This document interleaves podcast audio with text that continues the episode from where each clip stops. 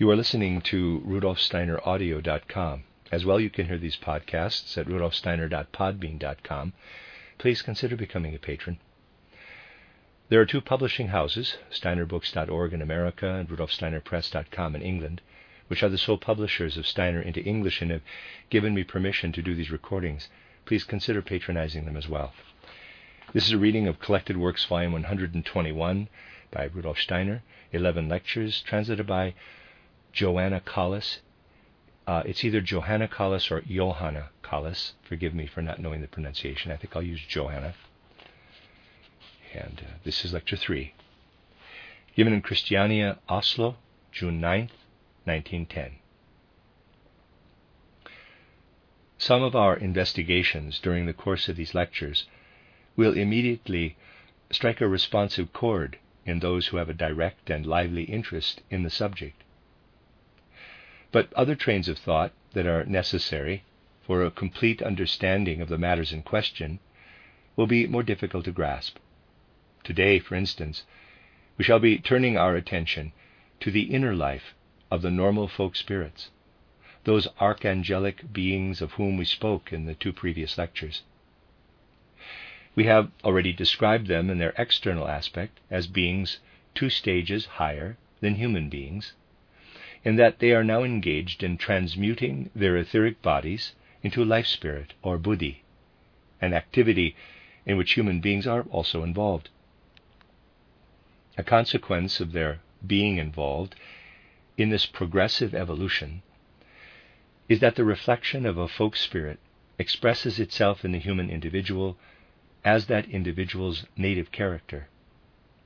Now, let us look a little more closely into the inner life of such a folk soul.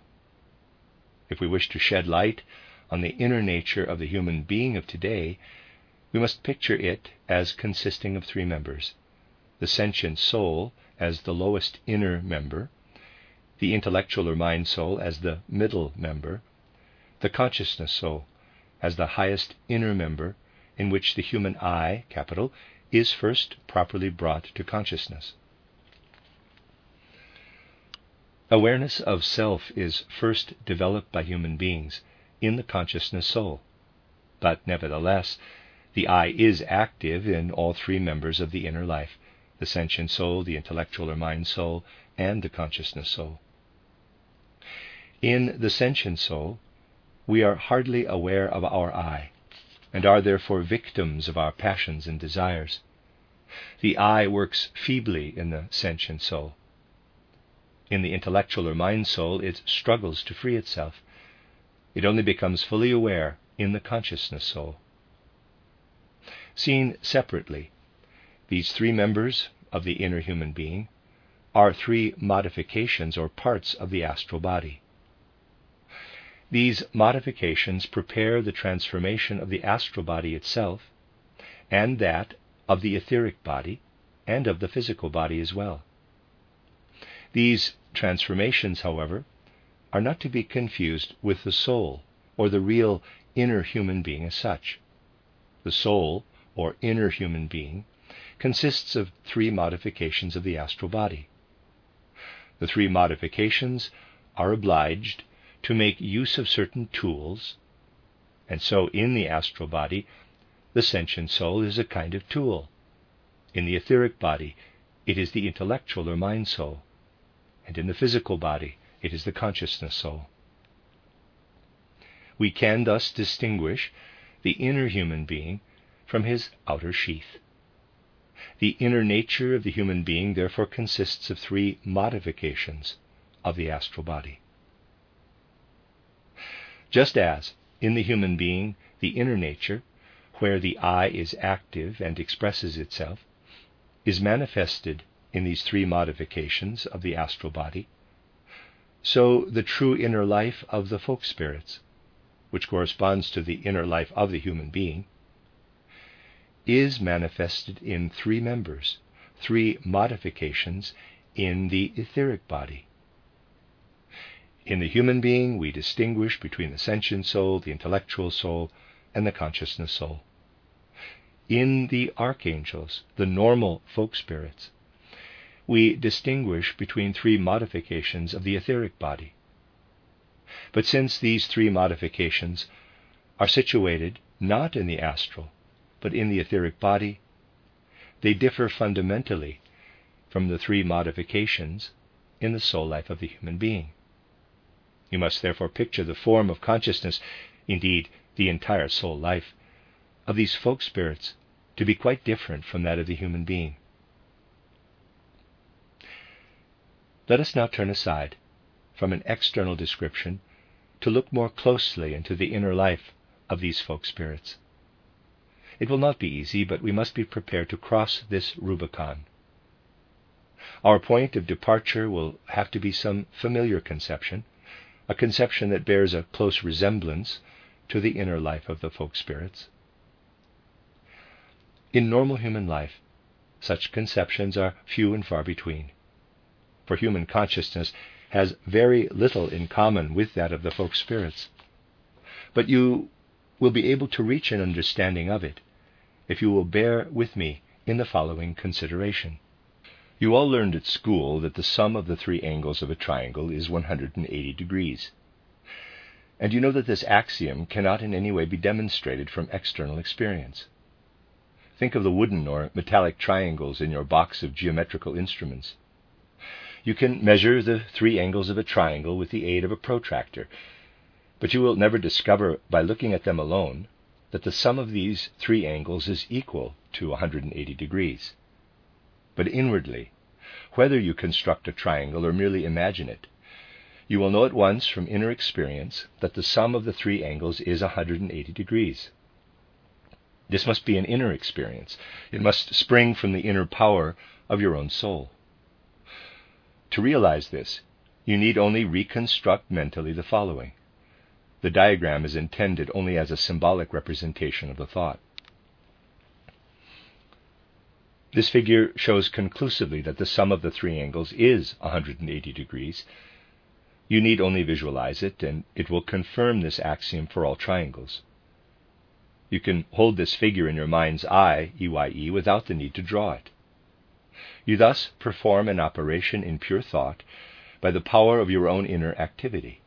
There is no need to go outside yourself. You can imagine momentarily that the worlds of feeling and of sense impressions no longer exist. Imagine the external world as non existent and space as a creation of thought. Then, in this space, the sum total of the angles of every triangle would amount to 180 degrees. To arrive at geometrical and mathematical knowledge, sensory data is superfluous. We require only inner experience, what takes place in consciousness itself. I selected this example because it is the simplest and most practical, since people already know it from having learned it at school. I could have given you the example of Hegelian logic, which would also provide you with a number of inner concepts. But here you would find much with which you are unfamiliar, as Hegelian logic is known only to a few. The example has demonstrated that one can arrive at knowledge purely from within, without any external motivation. If you imagine something that can externally only be arrived at through mathematical construction, you will have some idea of how the consciousness of archangels works. They do not perceive the external world of colors and sounds experienced outwardly by human beings. These sensations are unknown to beings of this kind. It is impossible for them to receive tactile impressions of objects. Such experiences are foreign to them. Their experiences can be expressed in these words quote, Something is coming to me from a world that inspires me. This world has passed through my whole consciousness and fills it entirely. Now, archangels are not beings who are limited only to mathematical concepts. Rather, it is because of human limitations that people can only conceive of the activity of archangels in terms of abstractions such as the truths of mathematics. These truths are normal experiences both for human beings and folk spirits. But the fact is that the archangels are not concerned with the phenomenal world perceived through the senses. The external world, as experienced by human beings and their sense derived knowledge of that world, is unknown to the archangels. When you exclude from your picture of the world all sensations and perceptions of the physical world, all the external perceptions you have taken into yourself, then you are excluding precisely all the things that do not concern the archangels. The question then is what aspect of consciousness is still common to human beings and archangels alike? All experiences of the sentient soul, the normal joys and sorrows of life, all colors and sounds, and in fact all sensory perceptions of the external world, none of this concerns these beings. Eliminate, therefore, the entire content of the human sentient soul, and remember that the world picture produced by the sentient soul is of no importance to the archangels. They do not participate in it. Even the part of the intellectual soul that is motivated by external sensations has no significance for the archangels. Whatever is triggered by external motivation, people's intellectual preoccupations and emotional experiences, these also do not concern the archangels.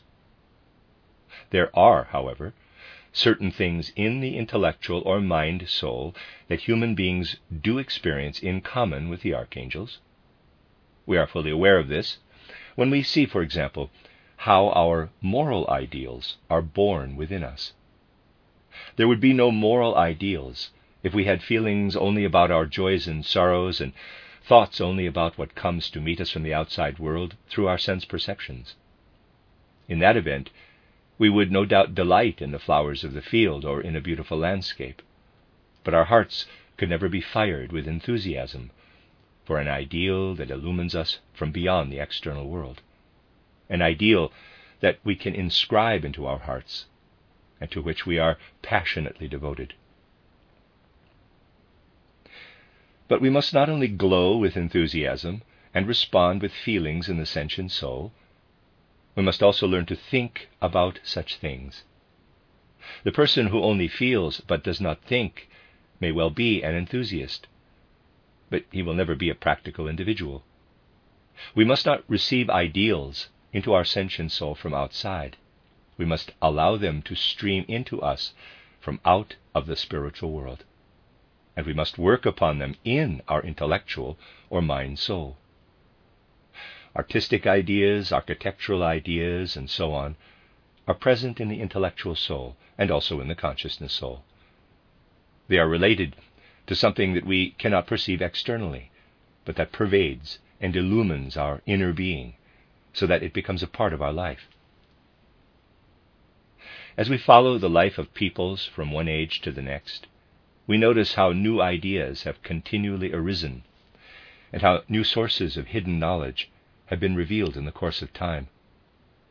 From what source could the Greeks have taken their conceptions of Zeus and Athena if they had relied solely upon external perception? Everything that is included in the wisdom, in the mythologies, religions, and sciences of peoples has been born of inner spiritual experience. Thus, one half of our inner life, one half of our intellectual or mind soul, and of our consciousness soul, is nourished from within. Indeed, the degree to which the human being is permeated with what I have just described is precisely the degree to which archangels can penetrate into the inner human being. And this defines the extent of the archangel's life. Whatever is received by the sentient soul from the outside and elaborated by the intellectual or mind soul cannot be counted as a part of the inner life. We now come to the I capital, which is the highest member of our being. What we there introduce into our moral consciousness are ideals moral, aesthetic, ideal thoughts. While our perception of the inner world is closed to us, we are able, through the medium of the senses, to perceive the external world of colors, sounds, cold, and heat. At the same time, we are aware that behind these colors, sounds, heat, and cold, there exists another fundamental reality. namely the beings of the animal, plant, and mineral kingdoms. And so we can think of the world in the way I have indicated as having continuity in higher realms. But the vision of these higher realms is denied to the ordinary person. If this were not the case, there could be no materialism. If people could have a clear view of the realm extending upward beyond the intellectual soul and the consciousness soul, it would be just as foolish to doubt the existence of the spiritual world as it would be foolish today to doubt the existence of the animal, plant, and mineral kingdoms. You will recall how our I, our highest member, embraces the sentient, intellectual, and consciousness souls. With the archangels, the soul life begins with the experience of the intellectual or mind soul. It then rises into the I, which embraces a world of higher realms, a realm of spiritual realities in which it dwells, just as the human being dwells in the kingdom of animals, plants, and minerals. We must therefore realize that the soul life of the archangelic being may possess what in us would be the human I. But the I of the archangel is not of the same nature. It is not identical with the human I. The I of the archangel is, in fact, two stages higher. So that with his I, the archangel is rooted in a higher world. Just as the human being sees colors and hears sounds by means of his sense perception, so does the archangel look down upon the world that embraces the I as objective truth. But around this I is still gathered some of that part of the astral nature which we human beings know as the intellectual or mind soul within ourselves. Think of those beings as looking into a world that does not extend to the mineral, plant, or animal nature. Instead, imagine their spiritual gaze to be directed toward their world picture, and that in it they perceive centers or focal points. Each such center is the I of a human being, around which is gathered something that appears as a kind of aura. This picture illustrates how the archangel looks down upon the individuals in the people belonging to him, the individuals who constitute his particular people. His world consists of an astral field of perception in which there are certain centers. These centers, these focal points, are the individual human beings, each one being the I of an individual person. Just as to us colors, sounds, heat, and cold lie within our field of perception and constitute our world of reality, so to the archangels, to the folk spirits, we ourselves, with a part of our inner life, are their field of perception. And just as we set out to master the external world and transform it to serve our purposes, so we, in our turn, insofar as we belong to a particular folk spirit, are the raw material for the archangels or folk spirits to mold. Strange though it may sound, what we are describing is a higher epistemology of the archangels. This is entirely different from the epistemology of humans, for the given starting point for the archangels is entirely different. For us, the given starting point is everything spread out around us in space that manifests through our senses as color, sound, heat, cold, hardness, and softness. For the archangels, it is that which appears internally in human consciousness. For them, this is an assemblage of centers or focal points around which the inner experiences of human beings are gathered insofar as these experiences take place in the intellectual or mind soul. Their activity, by comparison, is of a higher order. What are the specific characteristics of the world picture that archangels or folk spirits have? The world picture of human beings is characterized by the fact that they feel an object to be hot or cold when they take hold of it. Archangels experience something similar in the way they encounter human individuals.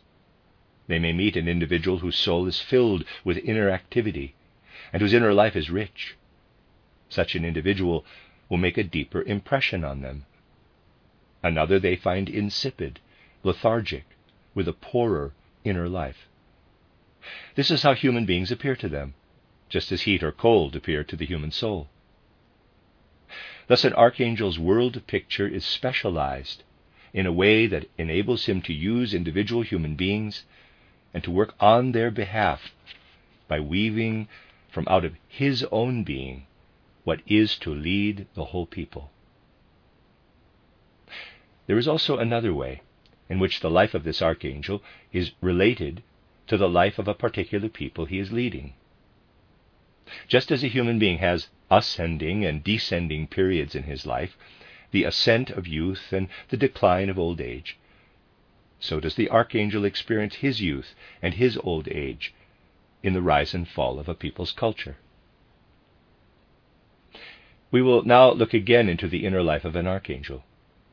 From what I have said, you will have gathered that what human beings receive from outside, the archangel receives from within.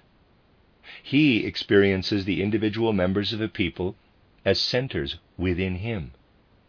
He feels that this experience does, in effect, originate within his consciousness, while at the same time being alien to him. It resembles the sudden ideas that flash into our consciousness. He also experiences, in the opposite way, what in human beings would be youth and old age. In youth, human beings feel their limbs to be young and supple, to be growing and developing. In old age, the limbs become feeble and no longer serve their master. We feel this to be something that emanates from within. While the archangel also feels that everything comes from within, the rise and fall of the people nevertheless seems alien to him. He feels it to be independent of him, something for which he is not directly responsible, but which gives him the opportunity to incarnate in a particular people at a specific time. When the opportunity for incarnation occurs, when a people can be found in the full vigor of youth, in the creative period of its life, then the archangel incarnates in that people, just as a human being incarnates after passing through the period between death and rebirth. In a similar way, the archangel senses his impending death, feels the need to withdraw from the people in question when he perceives the individual centers beginning to be less productive, less active, and to lose their inner vitality. The time then comes when he withdraws from the particular people and enters into his devachan, his life between death and rebirth, in order to seek out another people later on. Thus, the springtime of a people, its youthful vigor and vitality, testifies to the youth of the folk spirit. He experiences it as a living, vitalizing force in which he lives. And he experiences the decline of the life of a people as a withering of the centers in his inner field of perception. This description, then, was intended to give you some insight into the inner being of a folk soul. In light of this information, we may say that in certain respects, a folk soul is rather far removed from the individual human being, whose sentient soul and the lower part of his intellectual soul are beyond the immediate perception of the folk spirit or archangel. For the human being, however, this is something very real, something that he feels to be intimately associated with the very core of his own life. In a certain respect, the archangelic being the guiding spirit of a people is something that hovers above the individual members. The individual's personal experiences, which derive from his sense perceptions, are wholly alien to the archangel who is guiding the people. But there are intermediaries, and it is important for us to realize that such intermediaries exist. These are beings whom we call angels, and they mediate between archangels and human beings. You must understand quite literally that folk spirits are archangels, spirits who have completed the transmutation of their astral body into spirit self or manas, and are now in process of transmuting their etheric or life body into life spirit or buddhi. As intermediaries between those beings and human beings are the angels. These are beings who are engaged in transmuting their astral body into spirit self or manas, but have not yet completed their task. At the present time, the human being is in the initial stages of this task, whereas the angels are nearing its end, although it is by no means finished yet. Therefore, the field of activity of these beings is far more closely related to that of human beings. With their whole soul nature, they feel more drawn to the astral body. Hence, they have the fullest understanding of human joys and sorrows. But because, on the other hand, they extend much higher than the human I, in that they possess a higher I, because they can take in a part of the higher world, their consciousness reaches into those realms in which the archangels have their consciousness. They are therefore true intermediaries between the archangels and the individual human being. They receive the instructions of the folk spirits and transmit them to the individual souls, and thereby help to determine what the individual can do not only for his own evolution, but also for his whole people. In the life of the human being, these two streams flow side by side. The one stream carries him forward from incarnation to incarnation. It is concerned with his personal destiny, which he has to fulfill in order to perform that duty which is the most solemn and sacred for him, because it belongs to him alone. He cannot afford to stand still, because this would allow his latent capacities to lie fallow if he failed to cultivate them. Such is his individual destiny, by virtue of which he progresses from incarnation to incarnation. But his contribution to his own people, all that touches upon the affairs of his immediate community, stems from the inspiration of the angel who transmits the instructions of the archangel to the individual. It is not difficult to imagine a people inhabiting a certain region. Over this people there extends the etheric aura of that people, into which the forces of the folk spirit work, modifying the etheric body of the human being in accordance with the three types of force. It is the archangel who is at work in this folk aura. We must think of him as a higher being, two stages higher than the human being in his evolution, hovering above the whole people, issuing directives concerning what this people as a whole must fulfill. The archangel knows what steps must be undertaken during the creative, ascending period of a people when its youthful vigor and vitality are strongest. He knows what aims must be pursued by a people during the period of transition from youth to age, in order that his impulses may unfold in the right way. This overall plan is the work of the archangel. Here on the physical plane, the individual human being must ensure that these great aims are realized. Between the individual and the archangel are the angels who mediate between them the angels impel the human being toward the locality ordained for him, so as to bring about, in the overall structure of the people, whatever corresponds to the ordinances of the archangel. We will see this in the right light if we take what I have been describing not simply as an allegory, but as a close approximation of reality. The whole pattern of events woven by the archangel is, however, influenced by the abnormal archangels, the spirits of language, as I described them yesterday. We have also described how the abnormal spirits of personality, the archai, exercise their influence. We can now turn our attention to the domain where the archangel issues his directives, where he apportions the various tasks that are then transmitted by the angels to the individual human beings. But the archangel is also able to work into the sphere of the abnormal spirits of personality. And in the mutual collaboration of the archangel with the abnormal spirits of personality, since the latter are pursuing totally different aims, it is possible for the plans of the archangel to be thwarted in some ways. If that happens, if these abnormal spirits of personality thwart the designs of the archangel, then factions with specially appointed tasks form within a people. Under these circumstances, the activity of the spirits of personality becomes visible externally. This may last for centuries. In Germany, for example, where there is an urgent need for the work of spiritual science, you have seen for centuries this interplay of the archangel of the German people with the separate spirits of personality who are sometimes in opposition. The fragmentation of the one German people into smaller groups illustrates the interplay of the abnormal spirits of personality with the archangel. Peoples like this are not very centralized. They look more to the development of individuals. In some ways, this is good, for a variety of shades within the native character can thereby find expression.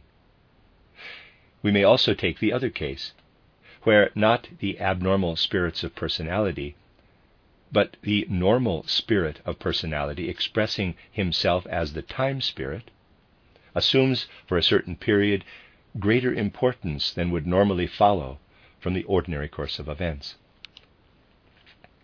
In studying a people, we regard the archangel as its guiding principle. Into this there works the time spirit. He gives his directives to the archangel, who in turn passes them to the angels, who transmit them to the separate individuals. Since, as a rule, we see what is closest to us, we consider the activity of the archangels to be the most important element in this interaction. Circumstances may arise, however, when the time spirit has to issue more important, more momentous directives, when he is compelled, so to speak, to take over some of the authority of the archangel, because he must detach a portion of the people in order that the task of the age, the mission of the time spirit, may be fulfilled. In such a case, native groups split off from the rest. Here the time spirit visibly gains the upper hand over the influence of the archangel. Such a case occurred when the Dutch severed their connection with the kindred German people. Holland and Germany originally shared an archangel in common. The separation occurred because the time spirit detached a portion of the people at a given moment and then transferred to this portion what have become the vital interests of the modern time spirit. Dutch history is simply a reflection of this inner process. But we must not forget that history is only an external expression, a maya of an inner process. Thus, in this case, we see the separation of the Dutch people from the common German folk taking place externally. But the inner reality is that the time spirit needed an instrument with which to fulfill his mission overseas. The entire mission of the Dutch people was a mission of the time spirit. The Dutch were separated off to enable the time spirit to carry out something important with this portion of the population during a specific period. What is described by historians is only external maya that actually conceals rather than reveals the true facts. Another striking example of how a portion of the whole people can be separated off is that of the Portuguese people. You may look in vain for any explanation other than that the time spirit achieved a victory over the archangel. If you analyze the events individually, you will find that the opportunity was taken, and there were not many, to form a special people. Initially, the Spanish people formed a homogeneous whole with the Portuguese. One external reason for the severance could be that the rivers were only navigable up to the Portuguese border, but there are no other external explanations. The inner explanation, on the other hand, was that the specific tasks that had to be fulfilled by the Portuguese were different from those of the Spanish people as a whole. In such examples, we see the time spirits temporarily developing a more intense activity than they normally display. The harmony that had hitherto prevailed is replaced by a new relationship. Instead of giving his directives to the archangel, the time spirit intervenes directly in the history of a people, and other spirits seize this opportunity to incarnate. When such a people becomes detached in this way, then, in the initial enthusiasm that overtakes the individual members of that people, the time spirit for a while discharges the functions of the archangel so completely that scarcely any evidence of the severance survives save an atmosphere of bustling excitement and ferment among the people. This urgency and vitality stem from the mission of the time spirit. Then a normal and an abnormal archangel have the opportunity to incarnate in that section of the population that is broken away. Thus we see the growth of the Dutch and the Portuguese people, who are now under the guidance of their own normal and abnormal archangels and the influence of these spiritual beings is seen in the difference in temperament which is expressed in the individual members of these two peoples. The way these spiritual beings exert their influence is quite remarkable, and we now recognize that the external events of history are simply an expression of their activity.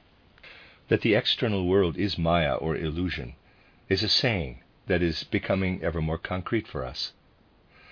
The events of external history are simply outer reflections of the supersensible beings, just as the external human being is simply the outer reflection of the inner human being. For this reason, I had to insist, and I must emphasize this again and again, that the saying, the world is Maya, is so vitally important. It is not sufficient to emphasize this in an abstract way. We must be in a position to apply it to every aspect of life. As we know, other spirits and hierarchies are also active in the world. We have already spoken of the normal and abnormal archangels. The abnormal archangels have shown themselves to be, in reality, spirits of form or powers, who have renounced a certain part of the attributes of their evolution. The question now arises what is the situation with the normal spirits of form? We see the normal spirits of form as being four stages higher than the human being.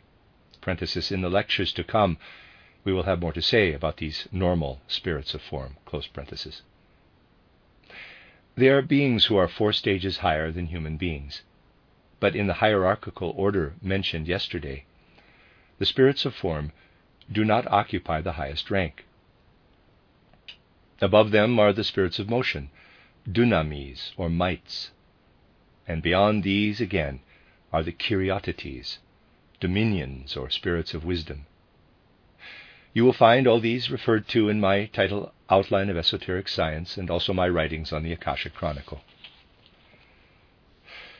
You must now understand that the law of renunciation, of delayed development, applies also to the higher beings, so that the spirits of motion, who are five stages higher than the human being, may also remain behind with certain attributes. Some spirits of motion are today bound up with human evolution as if they were now only spirits of form or powers. In respect of certain attributes, they are actually spirits of motion, whereas in respect of other attributes that they have sacrificed, they are spirits of form. Thus, there are normal spirits of form who are four stages higher, than the human being, and other beings who are actually spirits of motion, although they work in the same region as the spirits of form. Just as there is a sphere in which the normal and abnormal archangels cooperate, so we have here a sphere in which the normal and the abnormal spirits of form, the held back spirits of motion, cooperate. Something is brought about by this collaboration that is very much the concern of human beings namely the formation of what we call the human races, which we must distinguish from the peoples. Rather than becoming confused when we think of the matter in this way, we will gain a fluid concept. We must not lump everything together. A people is not a race. The concept of a people has nothing to do with the concept of race. A race can be divided into many different peoples. A race is a community, and a people is a different kind of community. We rightly speak of a German, a Dutch, or a Norwegian people, but at the same time we speak of a Germanic race. So, what lies behind the concept of races? The beings whom we describe as normal spirits of form work there in conjunction with those beings whom we have come to know as the abnormal spirits of form, who are actually spirits of motion entrusted with the missions of spirits of form. This is the reason why humanity is divided into races. It is the normal spirits of form who give us everything that makes human beings equal all over the world, irrespective of race, everything that makes us members of humanity as a whole. But it is the abnormal spirits of form who, through an act of renunciation, have brought about the division of all humanity into races, so that instead of a single humanity, a wide diversity of human beings now exists all over the earth. Here then we have the foundation, the basis from which the separate individual peoples emerge. We have an overview of our whole planet Earth, and we find that by virtue of the normal spirits of form, this earth is intended to bear one common humanity, and that the held back spirits of motion enter into this region of the spirits of form, and as abnormal spirits of form, differentiate the whole of this common humanity into separate races all over the earth. If we look into the purposes of these spirits, if we inquire closely into the aims and objectives of these normal and abnormal spirits of form, then we will understand the intentions they have for the races of humanity, and how through these races a foundation is laid for what is to emerge from them and if we then take the example of a particular people and study it, we will comprehend and understand that people rightly. The end of Lecture 3.